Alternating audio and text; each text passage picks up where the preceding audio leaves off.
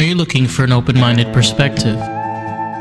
Different view or a different take? Well, this is Lost in the Groove, Society and Culture podcast, donor culture, and deep dive.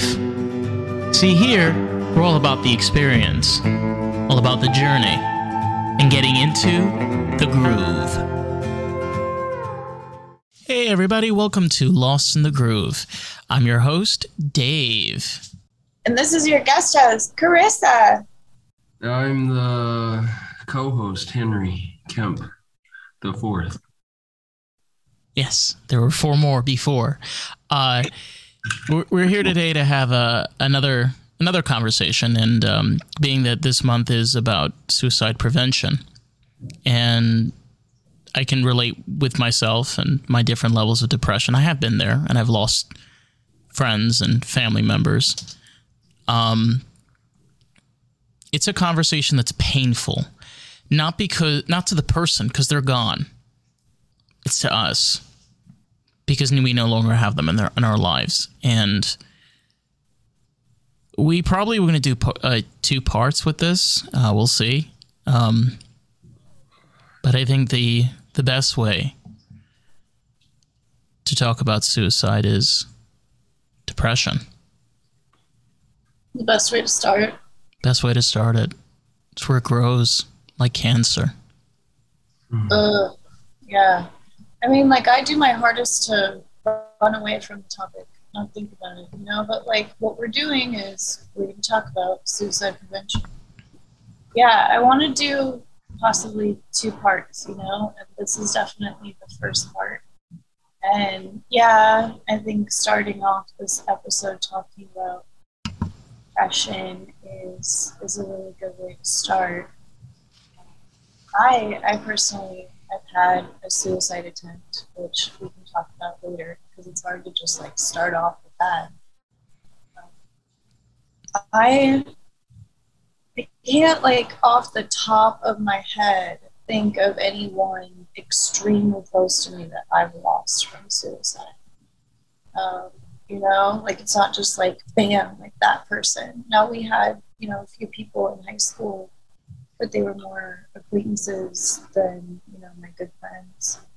Uh, there's a couple, a couple of my friends where they OD'd and it was rumored that it was intentional, and that was a close, close friend of mine. But um, I don't know. I mean, I just I try and encourage everybody to just don't go.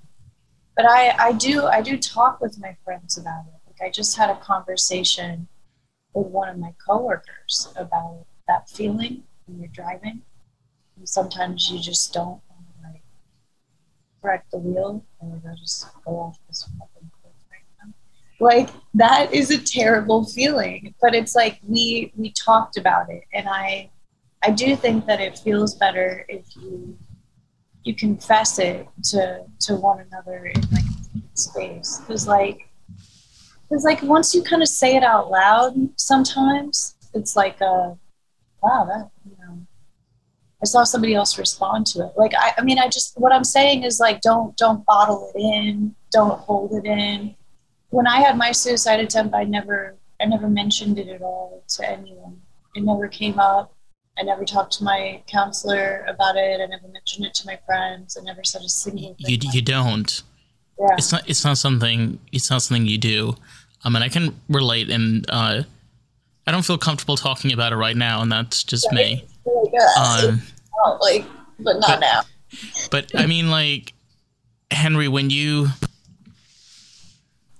when you think of uh, think of depression, I think we, we all we all go through some levels of depression.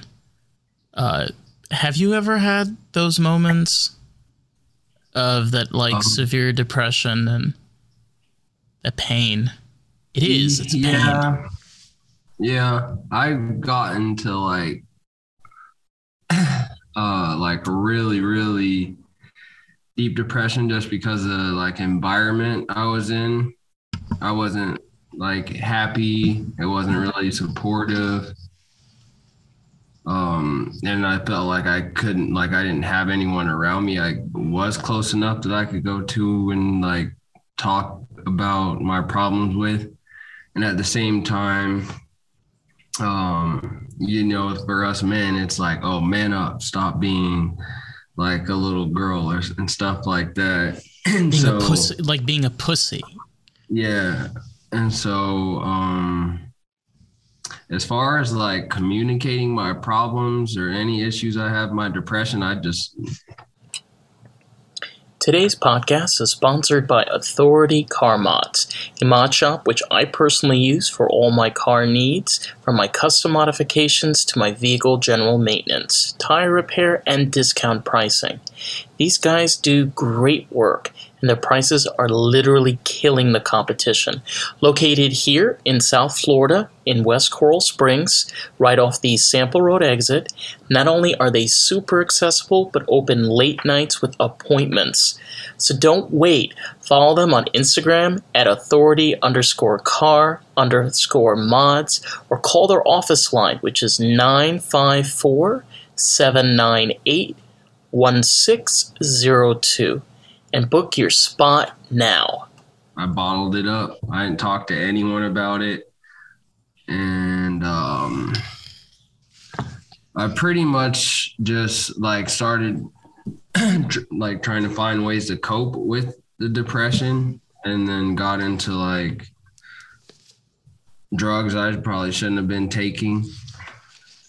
Like like Xanax, mm, stuff like that, just to kind of try and numb everything.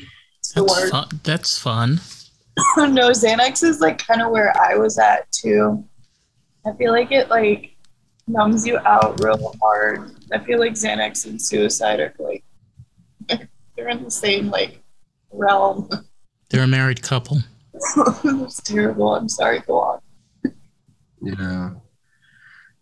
Um and yeah, that was like there was I think it got to a point where it was like I felt like I actually needed someone like or you know like you go to people you want them to like be the ones to go to or like you expect. And that for me that was like family at the time but my family it pretty much just cut me off. And yeah, I got like real depressed after that. And I got and started getting like the suicidal thoughts. Um I had lost my uncle to suicide a year before that. And um I like kind of witnessed uh, like stuff he was going through um, at that time. Like I actually was going to school to be a therapist. Like I love psychology. And I wanted to like be a therapist to like help people through their issues like this, but I like spent the last three days with him before he actually committed suicide. And I like was on the suicide hotline like the day one and told me not to leave him alone. Uh, but like after the first two days, it was kind of like exhausting mentally emotionally. And uh, another another uncle told me to like, oh, just go home, like go to sleep, and then like he'll he'll be fine. And literally the night like I went home to go to sleep, he actually like committed suicide. And so I actually dropped out of school that semester and like I didn't want to be a therapist anymore because I couldn't like I couldn't picture myself being a therapist and then actually losing one of my clients to suicide. Like it like yeah. So I like dropped out of school. It reminds me, I had a um, I had a friend. we were close friends. We knew each other for a short time. Really sweet guy, funny, weird, dorky. Uh, every single time we hung out, we had a blast. And he committed suicide. He jumped out of a building in Haifa in Israel, 24 f- floors, and no one told me and the closest a close friend of mine at the time and we still try to keep in touch she didn't want to tell me anything. And I kept on, you know, I, I had like, there was something that was bothering me. And I, I finally just screamed at her one day and I said to her, I said, Is it Josh? Just, just fucking just tell me. And she told me, and I, I,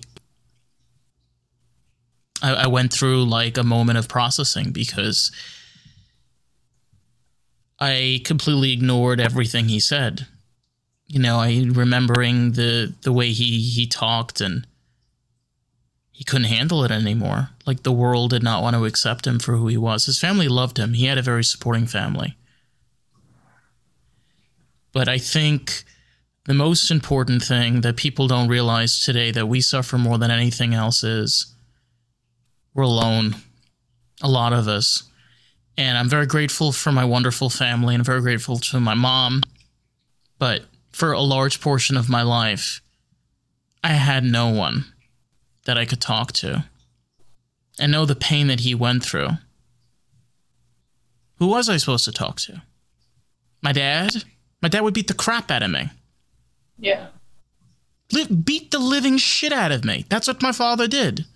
If I went to my mom, she would have a dramatic episode and throw a tantrum and go crying to my father. I had no one. Yeah. So what are we supposed to do now as an adult? You know, now we're stuck with a fucktwad for a president, a country that's falling to shambles.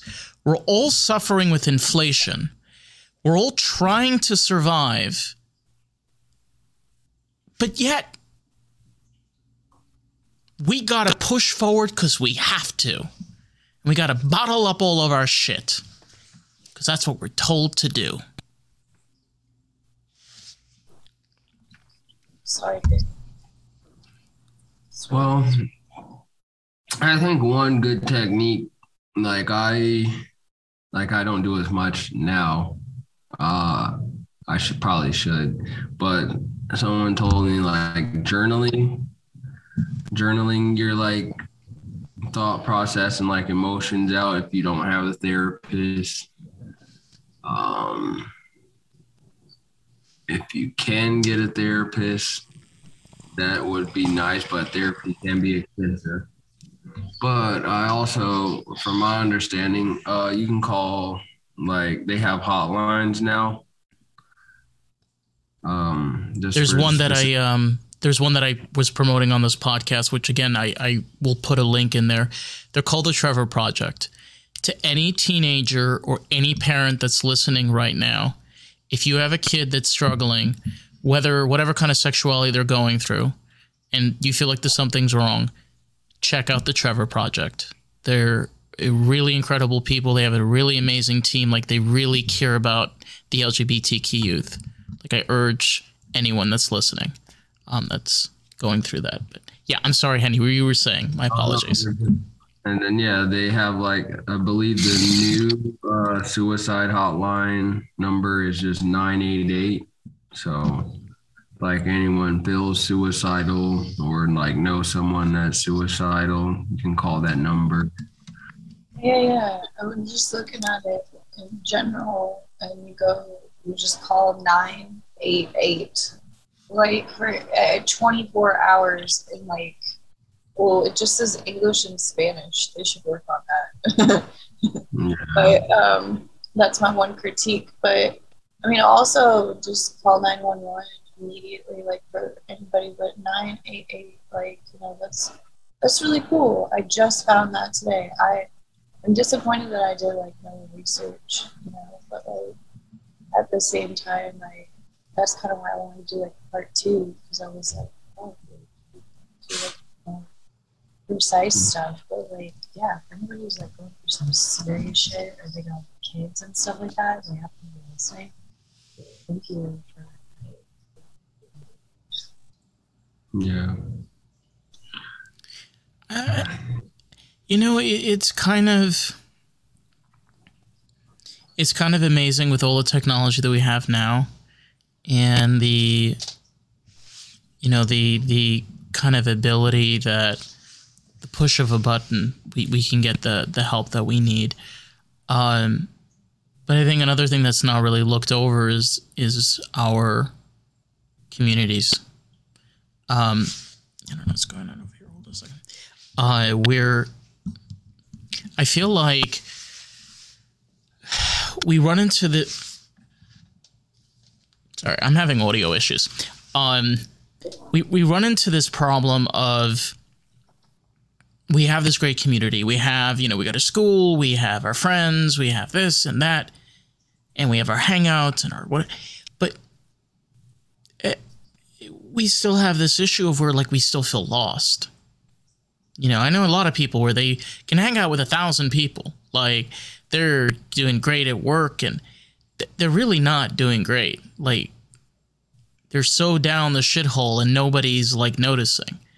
Um, I think another like Turner uh, cornerstone cornerstone of depression, which a lot of the uh, pharmaceutical ads on television don't show. A lot of people don't show depression.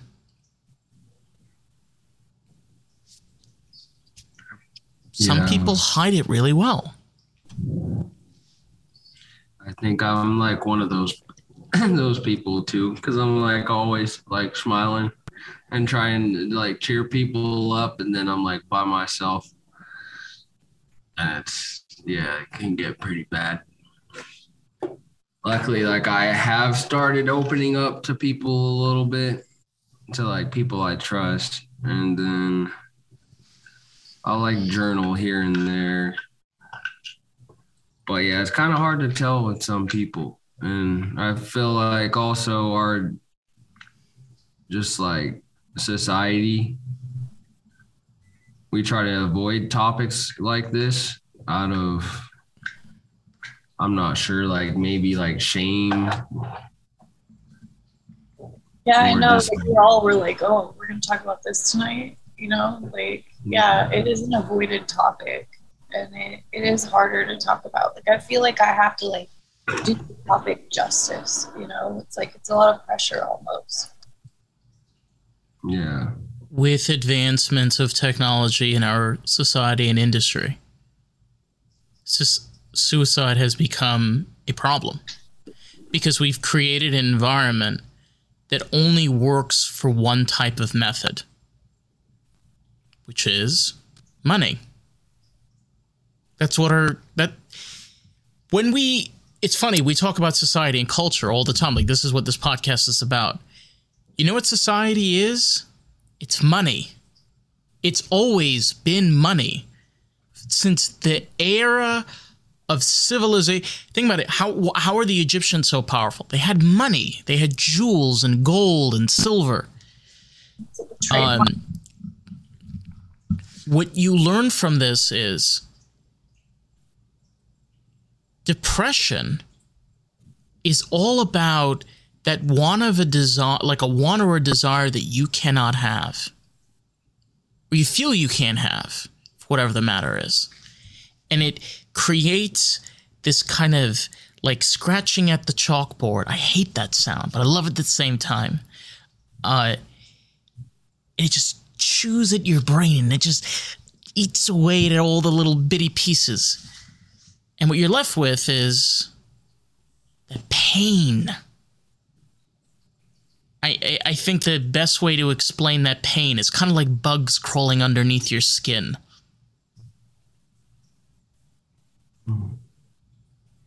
It- we're all we're talking metaphorically, okay? Like this is not mummies.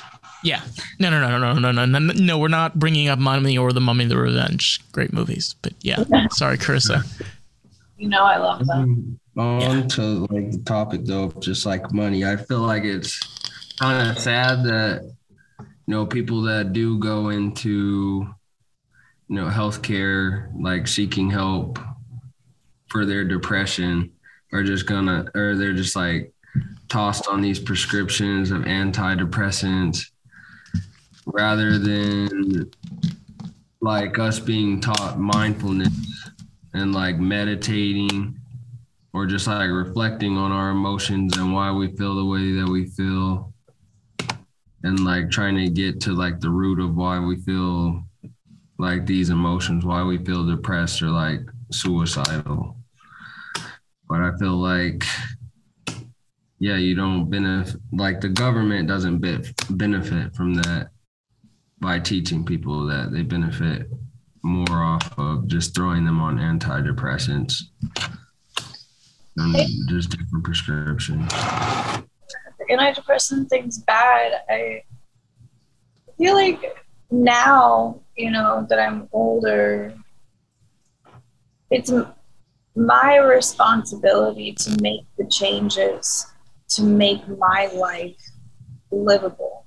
Now, I know that like different people have different things against them, and there's no way that I would listen to that advice when I'm worst. You know what I mean? But like right now, when I'm sitting here trying to give advice and I'm like halfway together, I know that I have to make changes day by day, make plans, do things, be active about what it is that is making me feel that terrible.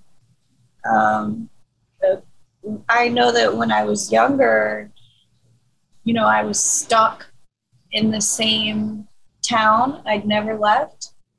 Um, I'd never left that town. like, and it, I was isolated with the same people. I saw no future for myself other than that place. I had no idea what the world could do or what I could do or anything, and I didn't care, you know, because I just didn't. I my mind didn't see beyond where I was. That's a, a scary thing, you know. I think about all the advice I can give, you know, somebody who's in their 30s that you know is able to work a job and take care of themselves, but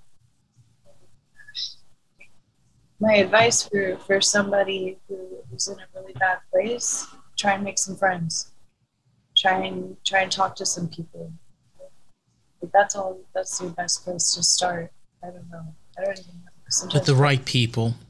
sometimes friends are the reason that people do it like it's it scares me think about people you know young people who are so misguided and and that you know i could have ended my whole life just over that shit. You know? I mean, you think about the people that you lost, it's just like there was so much more than that. And I wish that they could have whatever they want, you know, whatever it was that they weren't getting, you know, whatever it was that was itching under their skin, as Sir David would say. I've said this be I've said this before on the um, on the podcast where people like me that left the community that I was raised in some of them commit suicide. Some of them go crazy. And it's all because their mindset has been been programmed since the day they were born. Is they're controlled. That's how you're raised. You're raised that you're controlled by God. And in the way that I was raised, in the Judaistic um, uh, religious circle that I was in, it's very forced upon. You can't do it because you're Jewish. And by birth, you're obligated to keep these traditions because you're Jewish. That's why you're doing it. What does this have to do with anything? It still goes back to the same tie where you're creating an environment that allows people to be anxious and depressed because you're not allowing them to think for themselves.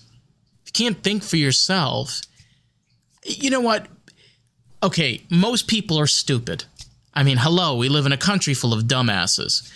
But out of those dumbasses, you do have those people that say, hey, this is bullshit. Let me get the fuck out of here. But like Henry was saying earlier, it's not the pill that's going to fix the problem. You got to work on other stuff like meditation, uh, therapy, journaling, kind of figuring out like, okay, I'm making this really big change. Like, so I get out of this shit and move on to the next thing. But I got a plan. Like, I know, like, all right, I'm going to bump into this. I understand what's going on because, like, maybe I don't understand because I was raised a certain way. many people don't do this because again, we're not raised with this type of thinking. We're just like, okay, fuck all this shit. We're leaving. And then we leave. And we're like, oh my God, this is the world. This is why I sacrificed my whole family and all my friends and all of my community for this shithole. But it took me six years to realize that shithole is where you find the golden nuggets. Mm, That's true. Yeah, I think at the start of things, like a lot of people just don't see the bigger picture. And it's kind of hard to like show someone that or like guide them towards that when they don't like see it for themselves to the point like yeah you you want to commit suicide it's kind of sad but i think it is important to like have like some sort of community and like supportive background Agreed. i think that's like one of the most important things because it's going to be hard to do it by yourself um yeah especially if like yeah you don't you don't see anything beyond like where you're at now.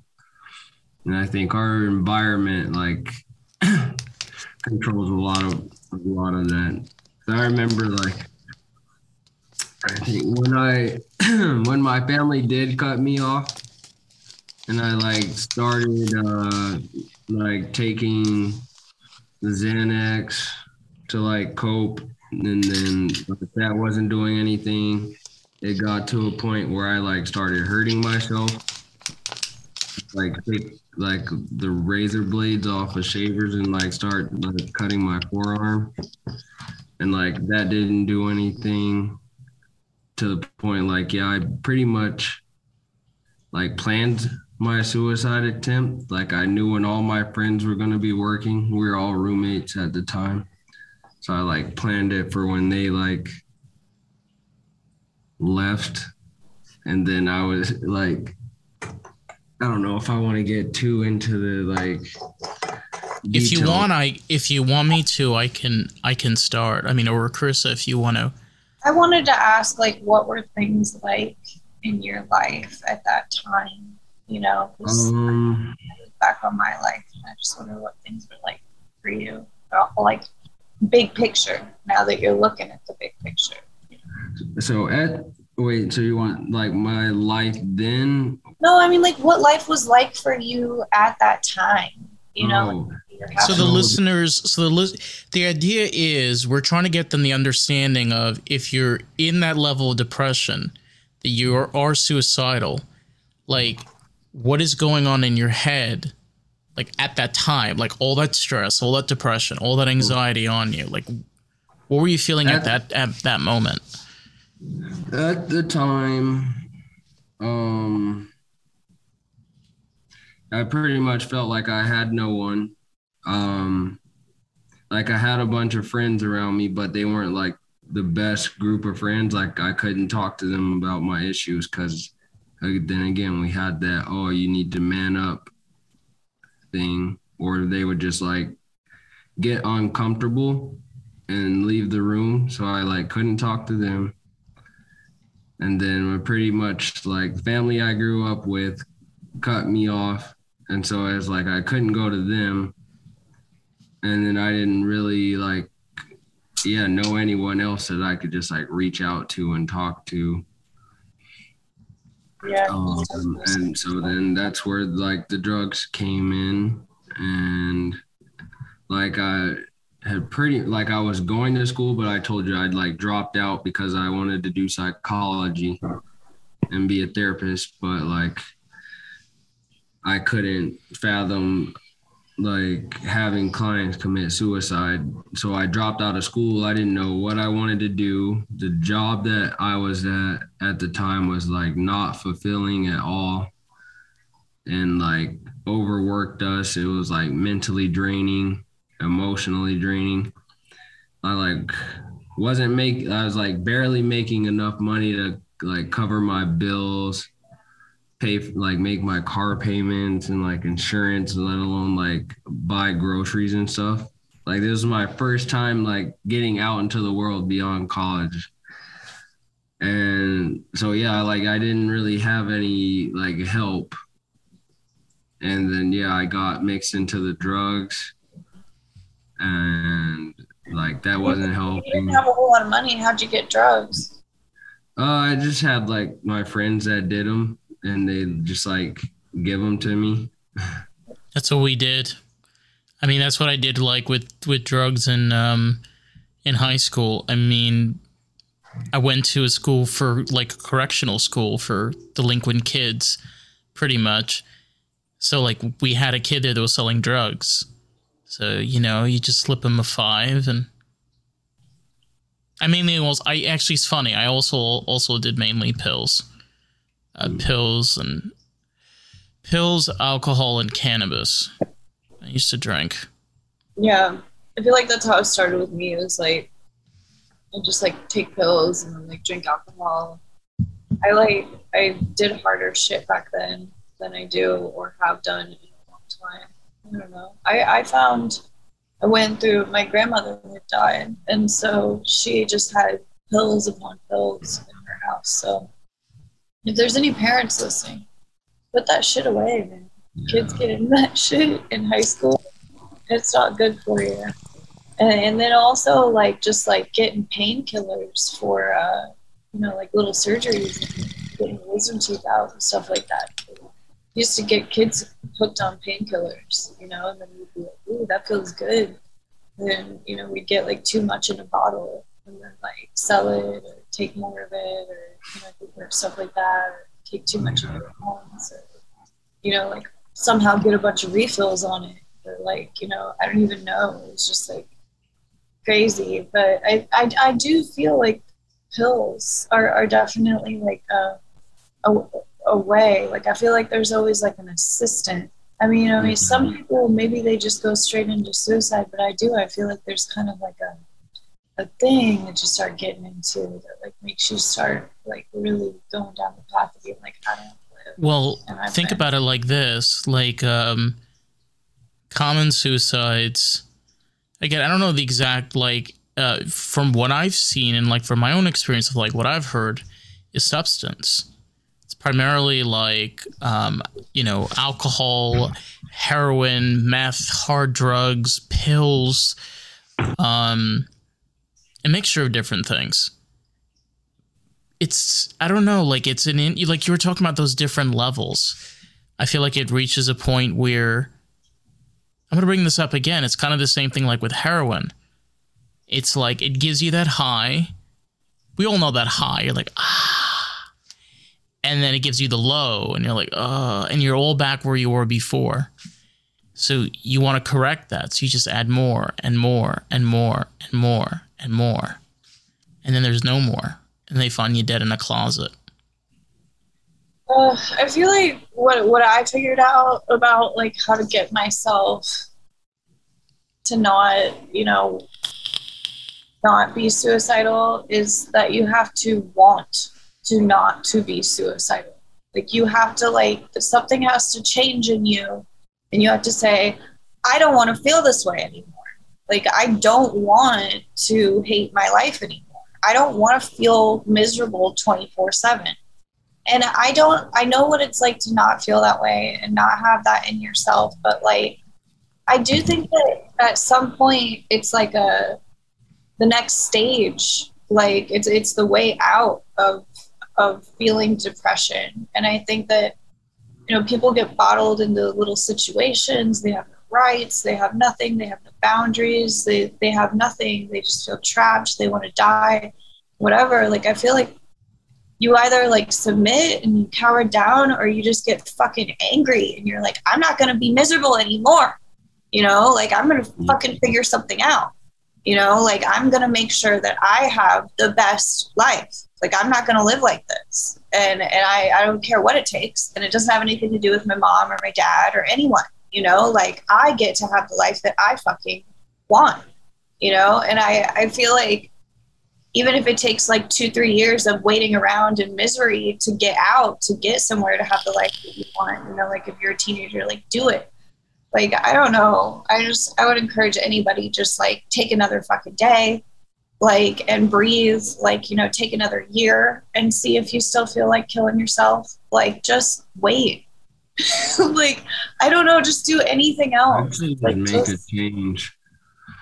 Yeah. It's like, I did. I like had my like suicide attempt and failed, and it was interesting because like my work, two of my work friends like called me like right after, not like not knowing what happened, but then I just like opened up to them about it, and we had like a conversation, and then. uh I think literally two weeks after that, one of my friends like contacted me because I'd like always wanted to do ayahuasca. And we just happened to have shaman coming into town and like doing the ceremonies like within that two weeks. So he's like, this is kind of last notice, but would you want to do it? And um, yeah, I was like, yeah, man, like um, I really want to. I think this would be good for me and like had went and did like three ceremonies and it was interesting uh you meet the mother i didn't get to meet like i didn't get to go that deep but yep. the shaman the shaman like um i could i couldn't purge like during the process i always purged like after and that was whenever i ate and uh, I think it was the last ceremony. The one of the shaman was like, "Hey Henry, like death is coming. Like death is here to see you." And I just like I remembered before, like even like she said that, I just felt like so many emotions. Like I felt angry, I felt sad, and like kind of depressed and I was like, I don't know where this is coming from, but I was just like feeling all of these emotions. And then she said that, and then she had me go and sit in front of the other shaman, and he like started doing like hand gestures in front of me, and he started purging for me, and it was a lot, like a lot of purging. And uh after he finished, they had me go back and like all of those emotions were just gone. I felt relief.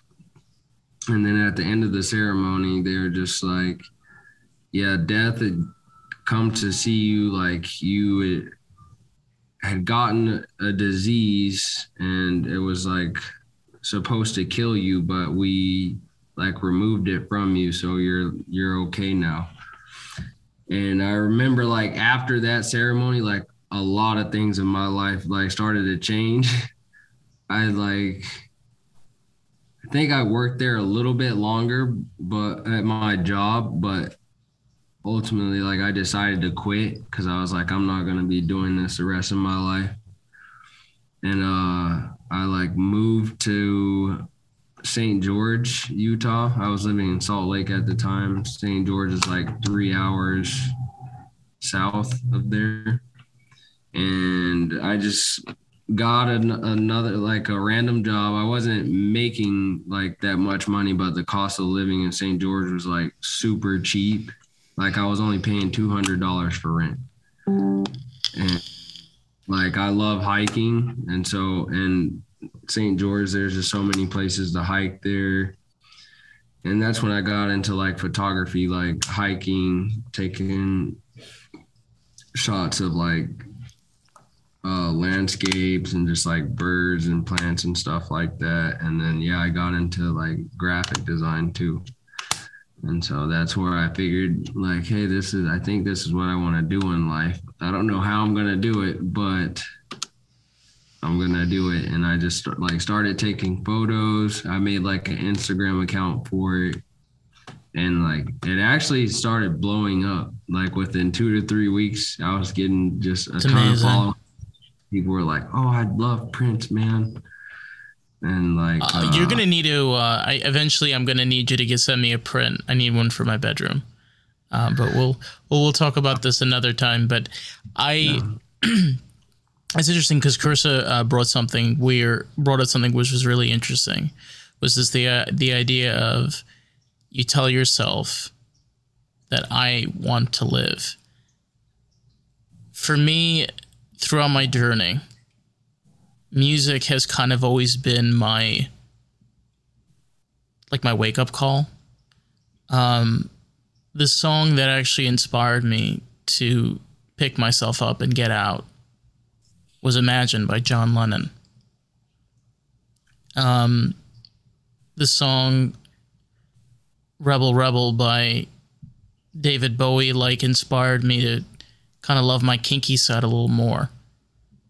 And I can just go on and on and on, like Pale Blue Eyes by the Velvet Underground, just accepting that darkness, that paleness, the shadowness, the the part of yourself that you like to keep behind a closet. And I started to learn some really cool things about me that I didn't know before.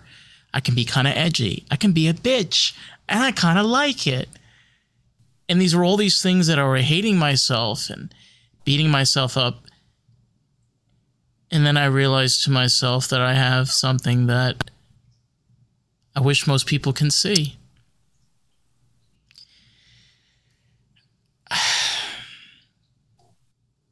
I know what it is to be a miserable child. You feel like no one loves you and no one wants to talk to you. And I was weird as fuck. I was, and I still am, and I'm okay with it. But you reach that age where you're like, why would anyone give a shit about me? And I'm 23 now. I'm turning 24 next year. I say, fuck the world. I will wear kinky boots, honey. I will wear fishnets. If I fucking feel like it, I'm going to wear a crop top. I don't care. Fuck you. And it took me a long time to get to that point because you know what? I got like what, another 70 years? I got I gotta I gotta make the best what I got just like Carissa said, you gotta like flip it. You gotta be like, I want to live. Fuck all that shit. It, it's really hard to accept failure. I think it's it's really hard to accept the pressure of things not turning out correctly. Um, I know that it's really hard to accept things going poorly, you know, and I, I feel like a lot of people will uh, that I've seen will commit suicide because of failures that they've had or things that they're afraid to face or stuff that hasn't gone well or you know I, I've seen people commit suicide because someone else has died. Like you know it's, it's just like there's all these different reasons obviously but um you know I, I also i'll never know what it feels like for other people. I only know what it feels like in my mind when i think that darkly when i'm at my wits end with the pressure you know? But i i do think that um it takes a lot it takes a lot to accept things not turning out the way that you would have liked you know? And i i do think that that is really fucking hard. And sometimes it takes days to tell yourself, like, fine, this is just the way my life is, you know? And it's like, well, yeah, I'd rather die, but like, fine, we're just gonna put up with the fact that we eat noodles all the fucking time and we have no boyfriend and we have this and we have that and that is it you know, and this person doesn't like us anymore, and that sucks, and we fucked all that up in the past, and now we got lots of debt, and that's fine, you know, like it's not big enough to kill yourself. Like you have to accept the shit. And that is hard. And I think a lot of people it's it's it takes a lot is all I'm saying, you know? And it's like I, I don't know what things happen to people like did you hear about the guy of uh, Bed Bath and Beyond? He had some crazy thing happen and he like jumped off of a building or something. Kate Spade, she's a big company owner too. She she committed suicide. These people they have big issues in their big businesses, you know, commit suicide. It's like it was too hard to say, you know, like I'm going to go to jail, and that is what my destiny is is here on Earth, and I'm going to have to face it, or something like that. You know, like we we, we were talking. Um, I was talking. We I think I said uh, spoke with this with Henry, Jimi Hendrix. I read briefly the. Um, they had a book. It was a close friend of his that kind of went through his entire life, and he said that Jimi Hendrix's biggest problem was he couldn't handle the weight of the world. And he said that if Jimi would have just accepted, just focus on your music, just focus on your fans, you know, like you're really great out there. But he just he just wanted the whole big picture. He couldn't shrink his head down to the smaller picture. And it killed him. You know, you sometimes you just gotta, you know, you gotta be like a little little tiny guy uh, but like all seriousness though, but like you you just I think the bigger picture kind of fucks up a lot of shit to be honest with you. You think be more more like don't get too much going on in your mind, like kind of just focus in. You think I I don't know, just a combination of yeah, I do think that I think I was really like narrow minded when I was in my worst places. Like I, I told myself that like this is the way it'll be forever, you know, and that's I don't know. I don't think anybody's life is the way it is forever, you know. Yeah, that's like what I was just about to get into. Like a a quote that I really like is just everything is temporary. Like whatever situation you're in at the moment, it's a year from now, it's gonna be like completely different. It's like temporary, and sometimes we like can't see beyond like our problems and issues but i think sometimes they're like put in front of us to like teach us something or either or like either also help us like face that issue. Because by us like getting certain things it's not only helping you or benefiting you but like you never know you might run into someone else down the road who also is suffering from that same issue you had. And now you you're there to like help guide them and help them face that so that they can move beyond. And then little do you know like that person's helping another person. And it's just like passing on lessons to everyone pretty much. Yeah it's a beautiful thing. Yeah. I mean i um i mean in my own experience i I, I can't really say too much because I don't know how comfortable she would be with me saying this. Uh, I, I did have a close friend that she went through having a friend that committed suicide.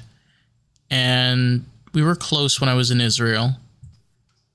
And we kind of kind of got through it kind of together. But the hardest thing for me was, and this is something that I kind of learned, we had this energy and we kind of collided. And every single time we collided, we had these horrible arguments. And, you know, we would kind of rekindle things and then we would talk and then we kind of go through the whole process over and over again. Um, I feel like that's also a big part of this whole issue is the fact that we we we try to talk but a lot of the times people just want to they just want to hear but not listen. I hear, I, I hear you. Like, yeah, sometimes people just want to be heard rather than being given advice in certain situations. But yeah, you live and you learn. Yeah. What's going on over there, Carissa? You, you seem like you're in a deep thought, deep maze Well, of the mind. think one of the best ways to listen to somebody is to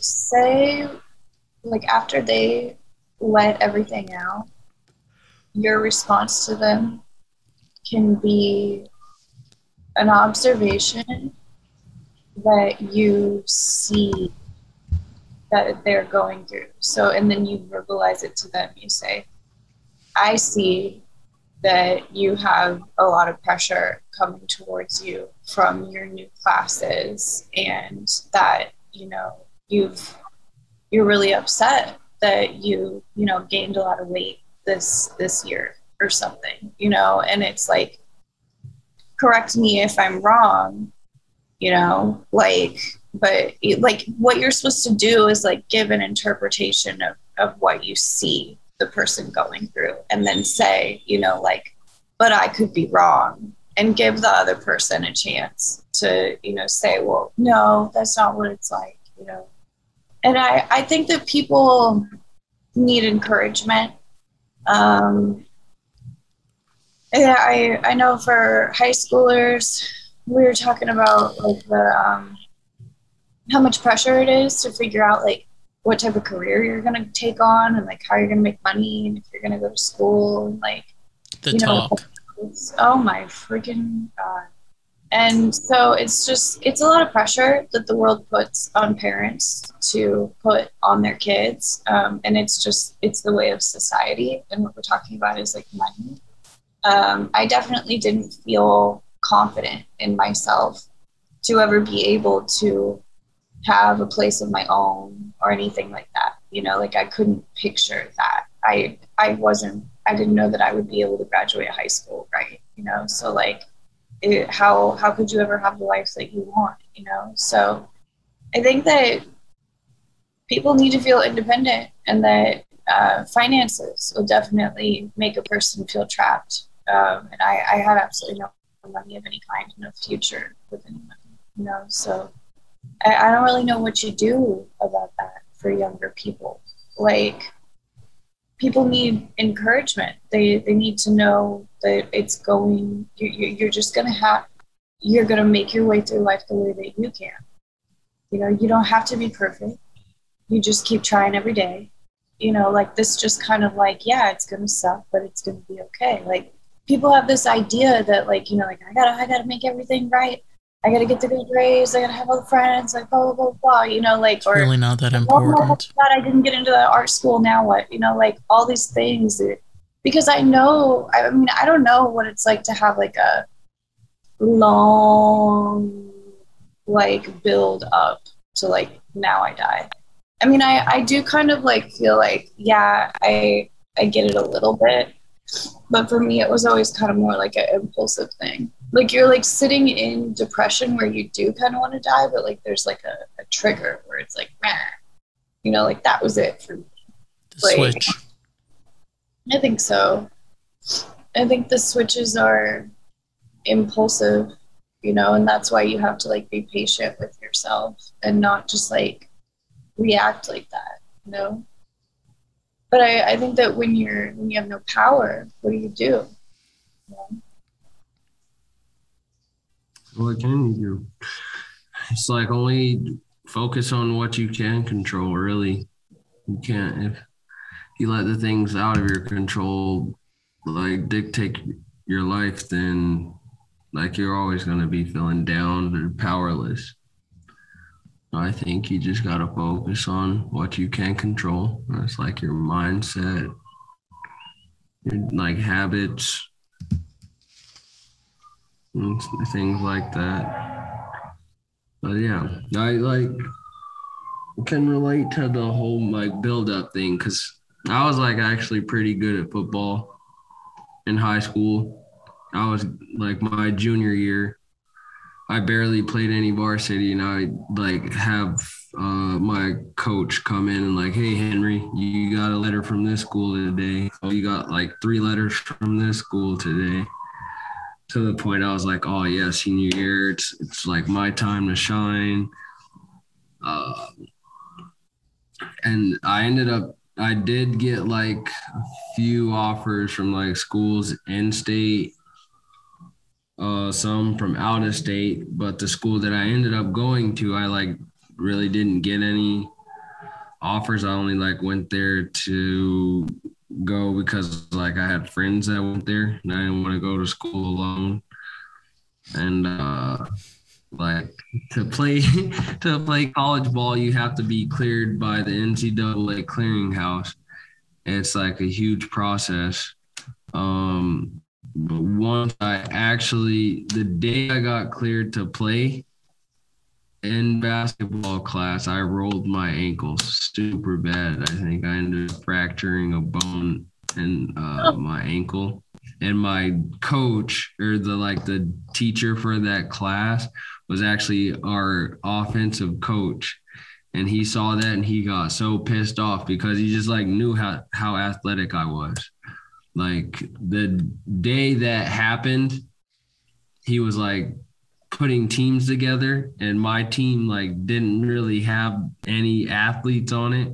And all the like the other two teams had like guys that also played football and then people that also did play basketball. And they're like coach like why did you just like give henry all of these like people that don't play basketball and his exact response was if henry's like in his zone and he's playing at his like top ability then regardless of whoever on his team whoever is on his team he's going to win the game but if Henry's not playing to the best of his ability, then he's going to lose every game. So it technically like doesn't matter. But yeah, it was like the first game, I think like the third play of the game, I like had a full court break to go lay the ball in, and right when I got to the rim, I stepped like weird on my right ankle, and then uh yeah, I fractured and like sprained it. Couldn't play spring ball and yeah, and towards the end of spring ball, I was like still going through physical therapy. And he like sat me down and he's like, I've seen like you run, I've seen like how athletic you are. I just don't know if you've got it. And so I don't know if I'm gonna give you an offer to like play. And pretty much after that, I just yeah, I just stopped caring. stopped caring about football, pretty much like school too. Yeah, yeah. There's like a a gradual like where like you know like the the activities go away and like more friendships go away and like I kind of see this like big picture thing. I don't yeah. mean to you, sorry, but like I'm adding to it. yeah, no, it was exactly that and so I ended up, I actually was living at St. George at that time. The college that I went to was there. Um, then I ended up moving back to Salt Lake. Um, and then I went to like community college a little bit just because it was cheaper. And I wanted to, yeah, still like study psychology and be a therapist, but then, yeah, what I spoke about earlier happened, and then I just straight dropped out of school, and I was like, I don't know what I want to do, and I'm not gonna pull out a bunch of loans and figure out that I don't want to do something and be in a bunch of debt. I was thinking about going to um, college when I was in California, and I gave up on that uh, once COVID hit, and I I realized like I realized very early on that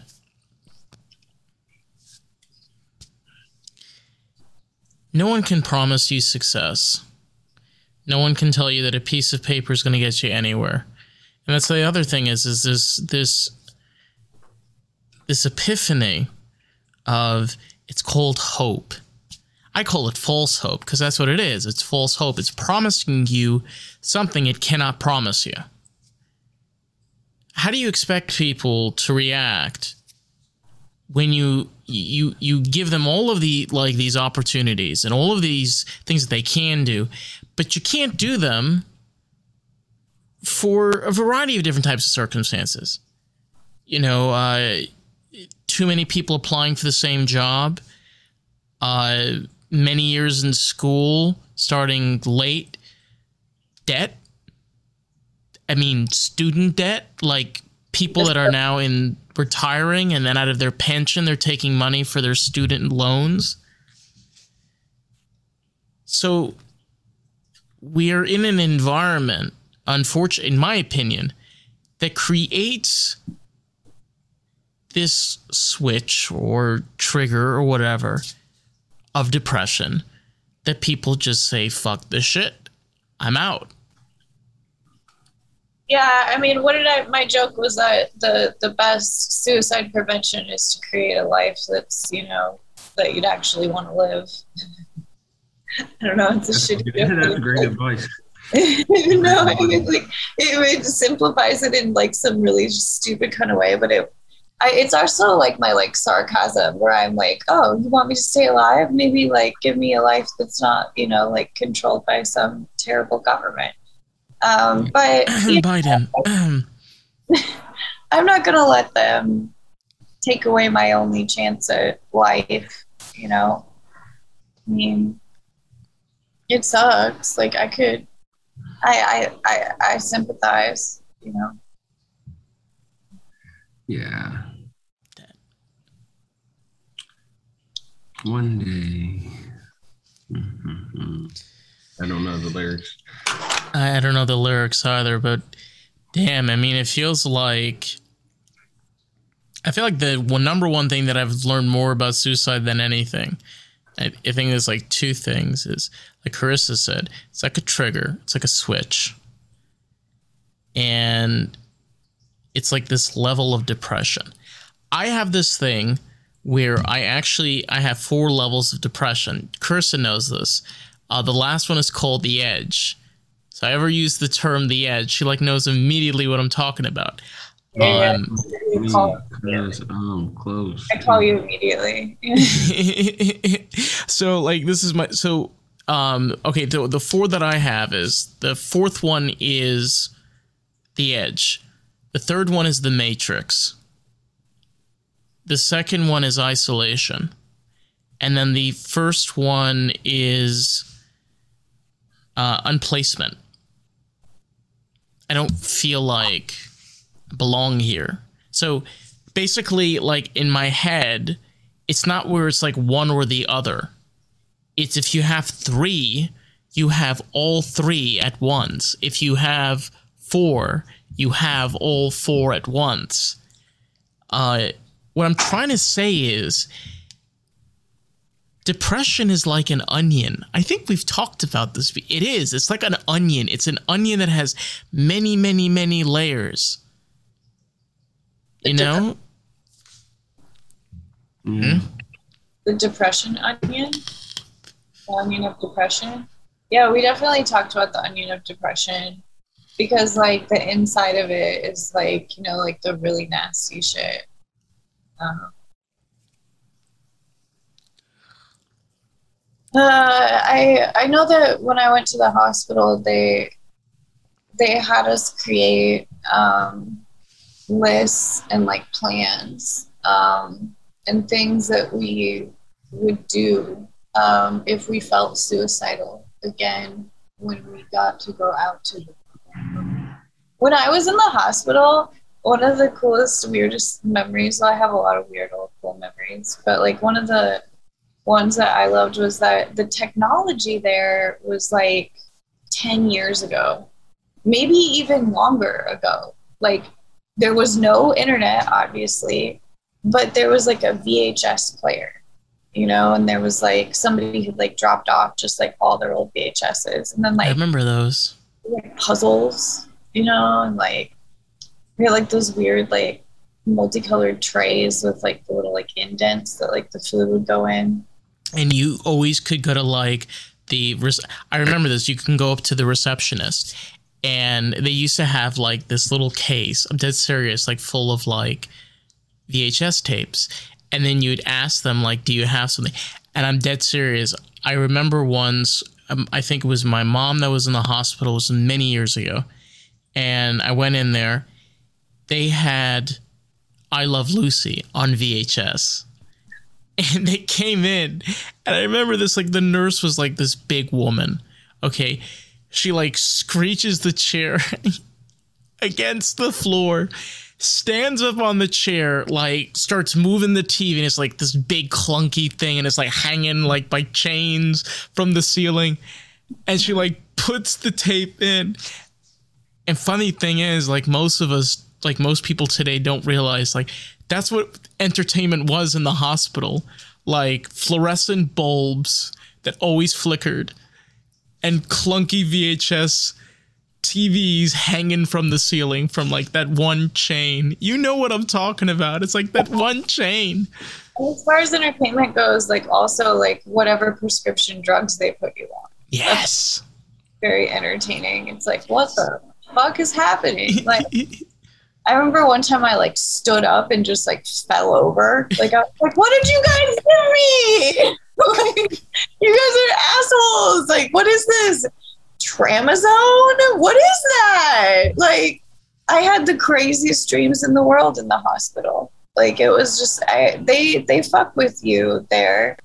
I don't know. I mean, I'm grateful. I like their help, like whatever. I I don't know if I would suggest it to anyone or not. That's my my own experience, but I do remember definitely a lot of like, well, we'll put you on this medicine, then we'll put you on this medicine. Do you still want to die? Okay, see you tomorrow. Like it was pretty stupid. Like, but it was the best they had, you know, and I I survived. Um, I reject. I rejected it.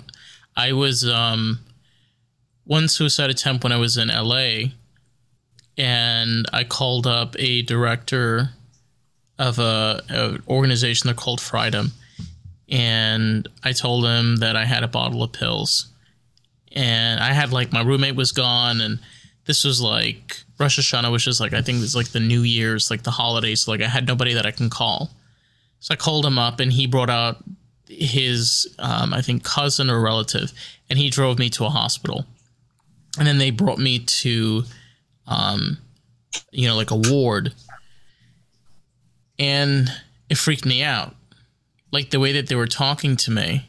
Like they didn't even talk to me like I was a human being. Like she kept treating me like as if like I was a, like a murderer or like a serial killer or a schizophrenic, and I was like, yeah.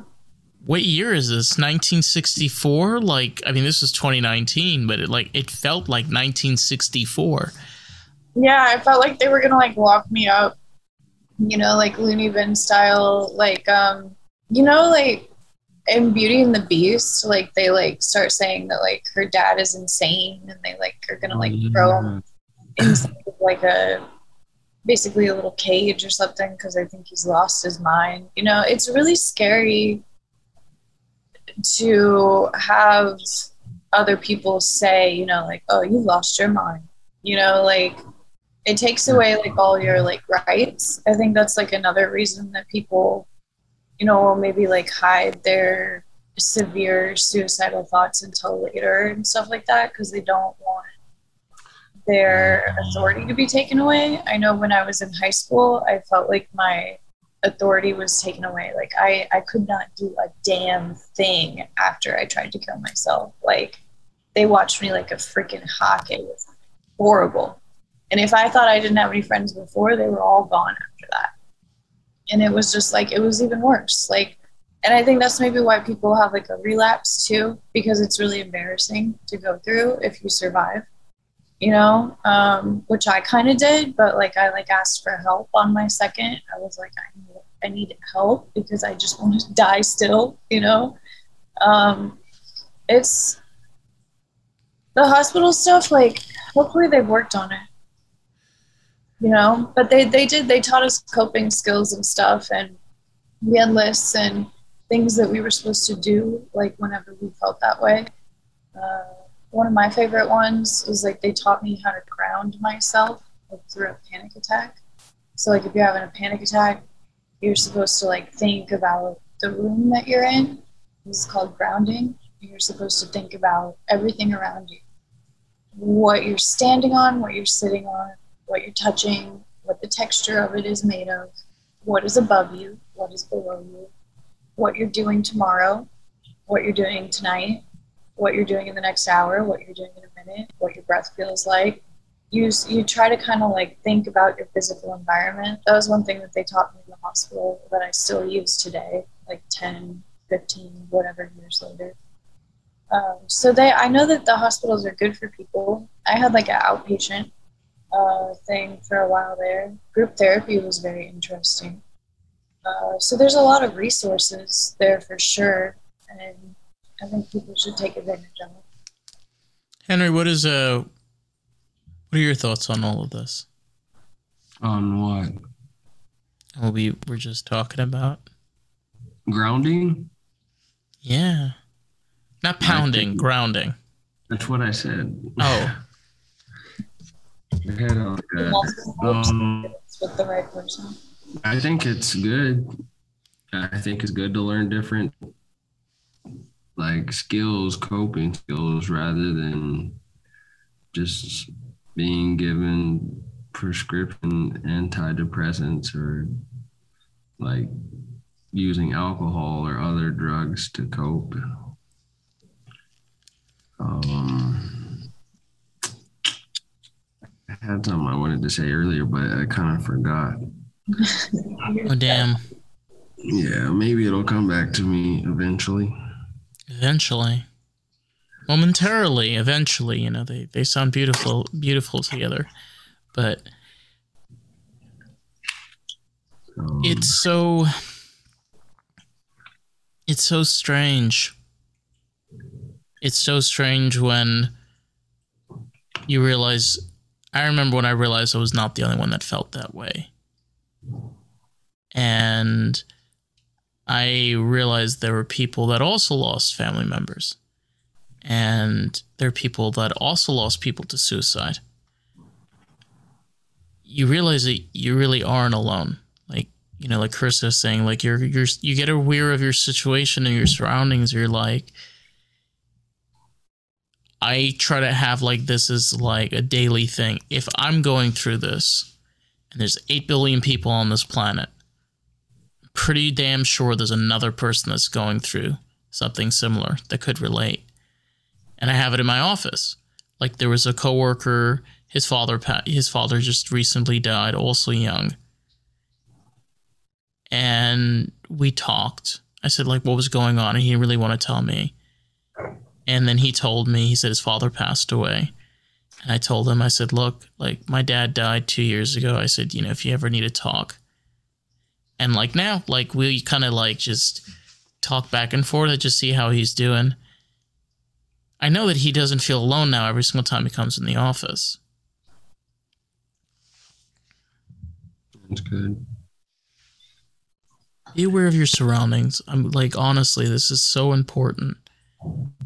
Just think about your situation truthfully.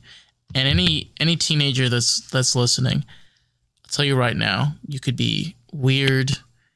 You can feel all those feelings and emotions, but trust me, there are people that care about you tremendously. You don't believe it, but there are. And if you hang in there just a little longer, trust me, people will pay attention and they'll notice. You will be something. Yeah, at some point in your life. Yes. Yes, I think it's a very good uh, spot to leave it off. I really enjoyed talking with you guys. Like I So you're taking you're, you're taking my job, Kurt. You're taking my job, Henry, huh? Yeah, Mom, uh, that's a good point to leave it off, man. It's like how long we've been going? Did we get a whole hour yet? Uh, we're over an hour, about an hour and five minutes. We're good. Yeah. Sorry, you were you were saying we gotta we gotta have our leave offing speech. You know, like You got yours, you know, Carissa. You go. Yeah. Um, Some good advice you could give.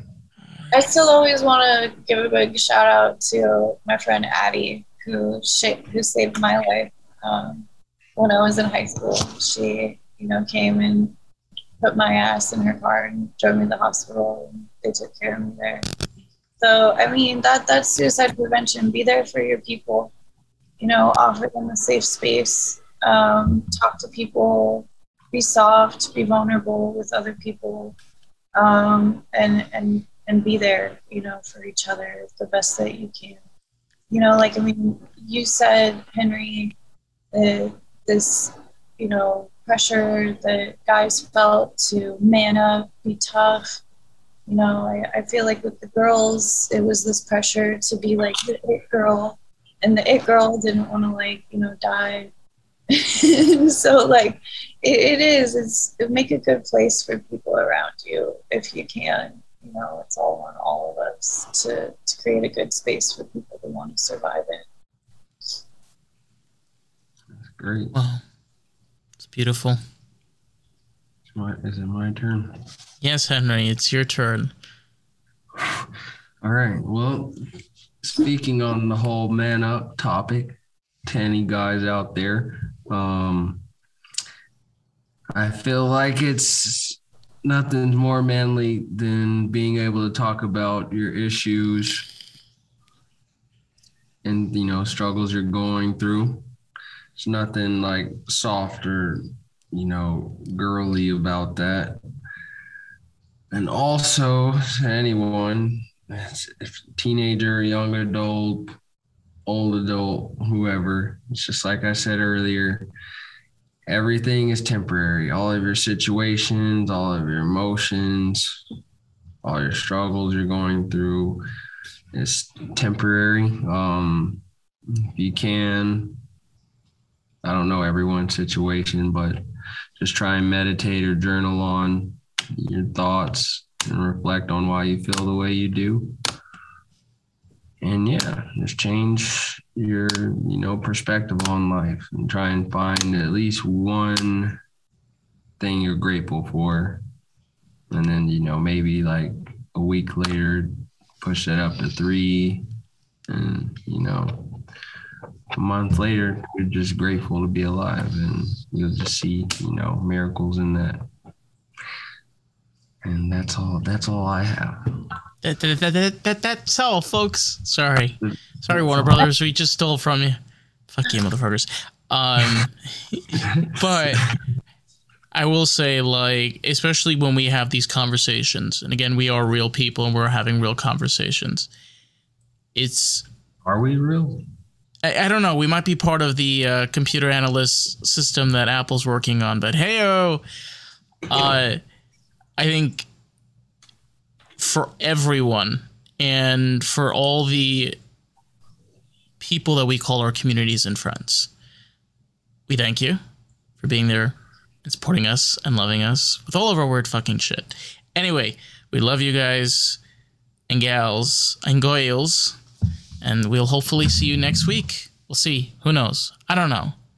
Ask me later. All right. Goodbye.